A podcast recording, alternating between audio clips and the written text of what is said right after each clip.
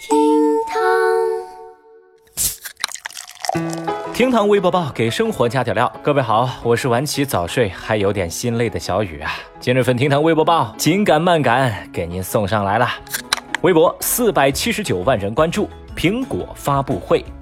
当地时间九月十号，一年一度的科技圈春晚——苹果秋季新品发布会召开。iPhone 十一系列三款手机、新 iPad、Apple Watch 五以及苹果新推出的游戏影视服务都在发布会亮相。由于此前网络上的爆料实在太多，这次发布会显然没有激起大家的热情。浴霸三摄早被网友们给玩坏了，而新配色不支持五 G 等成为槽点。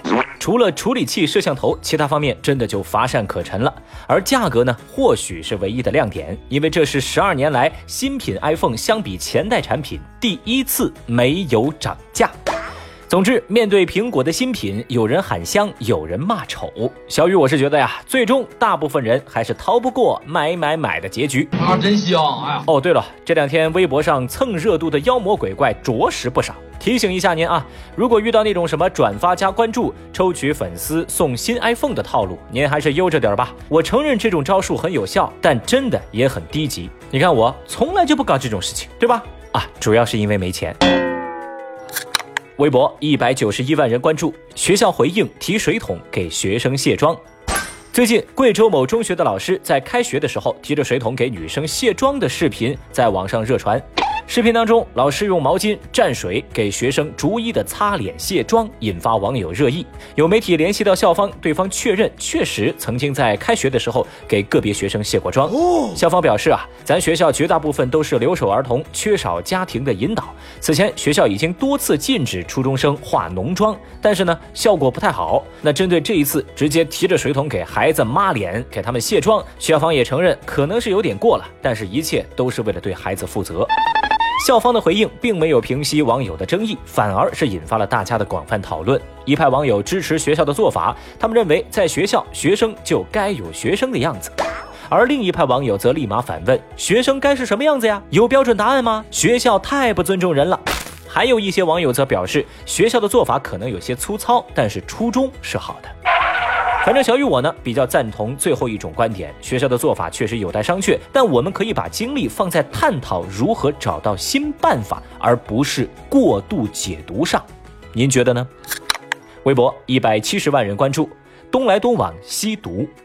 九月十一号，曾经演唱过《别说我的眼泪你无所谓》《海角七号》等歌曲的歌手东来东往被判犯容留他人吸毒罪，被判处有期徒刑一年七个月，并处罚金人民币两千元。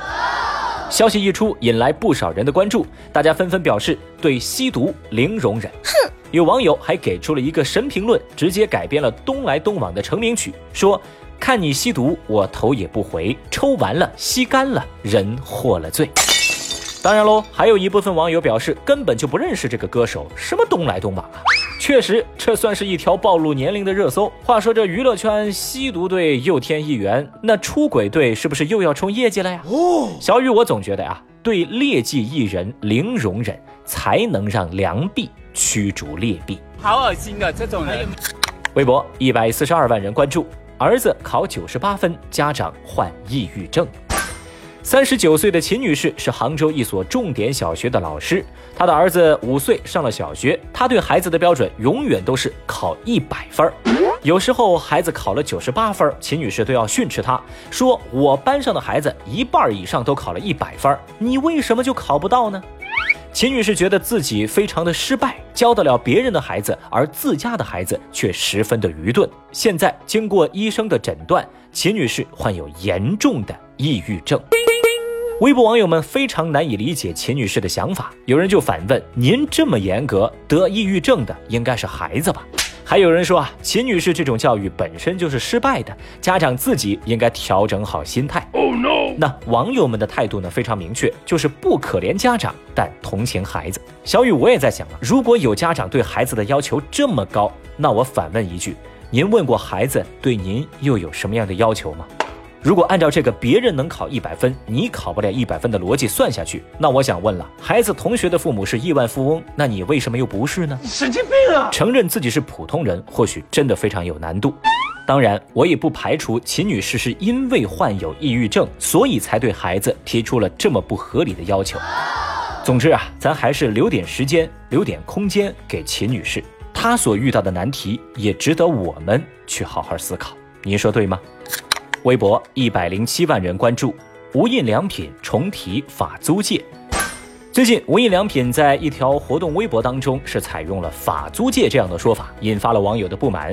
网友们愤怒地表示，当代已经没有租界这种说法了。大家认为“法租界”这个伴随着侵略以及屈辱历史的词汇不适合用来作为地名指代现在的上海的部分区域。随后，无印良品回复说无伤害民族感情的意图，尊重中国的文化和历史，已经认识到了错误，删除了该微博，也取消了该活动。我觉得呀，这事儿也算是给各大品牌提了个醒：想在中国赚中国人的钱，您还得多了解中国人的心呐。